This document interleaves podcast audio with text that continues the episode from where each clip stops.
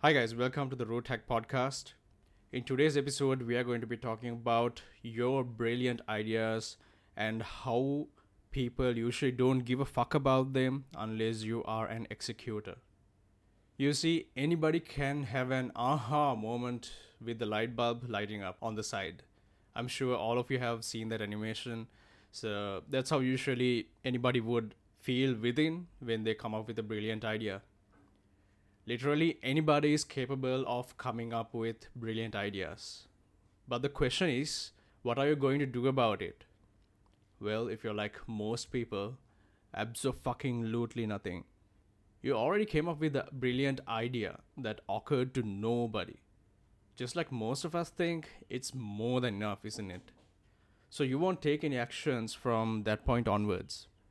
Until someone somewhere down the line does something amazing with a similar idea, and you elbow your friends and say, Hey, I had that idea like two years ago. That asshole stole it from me.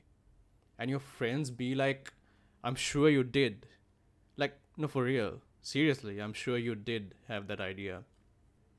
Well, to tell you the truth, your friends wouldn't give two fucks about what you said because now they are fascinated by that asshole who made your idea reality.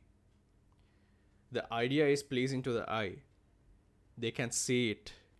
Maybe tangible too, where you can go and lay your hands on it and feel it. Your friends are simply amazed by it. The fact that you had the idea first is not even a valid argument at this point because it's too fucking late. Your execution score was a zero, so you fucking lose. The legendary American inventor and businessman Thomas Edison once said that having a vision for what you want is not enough. Vision without execution is just a hallucination.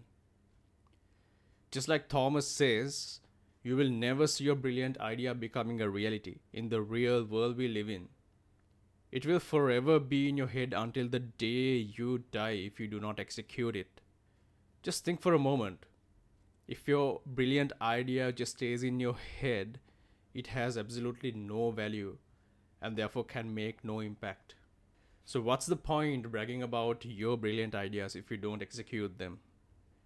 So, let me tell you how you can shut the fuck up and bridge the gap between a brilliant idea and its execution. Step number one define the purpose of the idea. It is very important to have a clear purpose defined for pursuing your ideas. Are you doing it for the good of the society or your own sake? why would you consider pursuing such thing in the first place? You can keep questioning like that and dig deep to find answers to them and dig deep until you find the true purpose of each idea you have. If you're struggling with this, share with an open minded person who can hopefully shed light into finding the purpose. This is just the start. Step number two create a plan. Anybody can come up with an idea and a desired goal. That's just the easy part. Shit gets absolutely real when you try to figure out the complete plan that allows you to take the first step and the rest until reaching the end. You need a solid plan to track every aspect from start to the end. I would advise you to write everything down and reverse engineer a plan that will give you a legitimate shot at making your idea a reality. Be as detailed as possible, covering every step of the way. Sometimes your plan looks quite realistic on paper and in your head, but it might be tough as hell when you take action. You must understand that every idea is not executable in this shitty world we live in. So this step will be an eye opener for you on whether to pursue the idea or let it go. Step number three constantly build momentum. Taking your idea from the concept phase to the execution phase is an uphill journey. You have to constantly build momentum and not stop or give up. By any chance, if you do give up, the energy and the effort required to get back up to speed will be much greater than it would have been had you kept plugging away. Even if you are working on an idea in your spare time, away from your full time job, a consistent hour of work on a daily basis is far more beneficial than sporadic full days dedicated to your idea. Consistency is key here. Step number four anticipate obstacles. Executing an idea in your head is not always rainbows and unicorns. Sometimes you will have an expensive idea, which will require a capital, a funding, or a workforce. Short string budgets, bootstrapping, and constant obstacles are the reality of pursuing an idea in most cases. Finances are one of the biggest, if not the main barrier of executing an idea. When you go into it expecting and being mentally prepared to face obstacles, you stand a much better chance of successfully dealing with them. You will go through times when you have to battle against your own mind, which is full of negativity and doubt. This is when you should reflect back on the purpose of the idea. It helps every time when you are mentally fucked and on the verge of giving up. Step number five establish a balance. Burnout can derail even the best ideas and prevent them from coming to life. It's key that you find the perfect balance, and there is no magic formula to figure this out on your own. It will vary greatly depending on your personal and work life commitments and other responsibilities.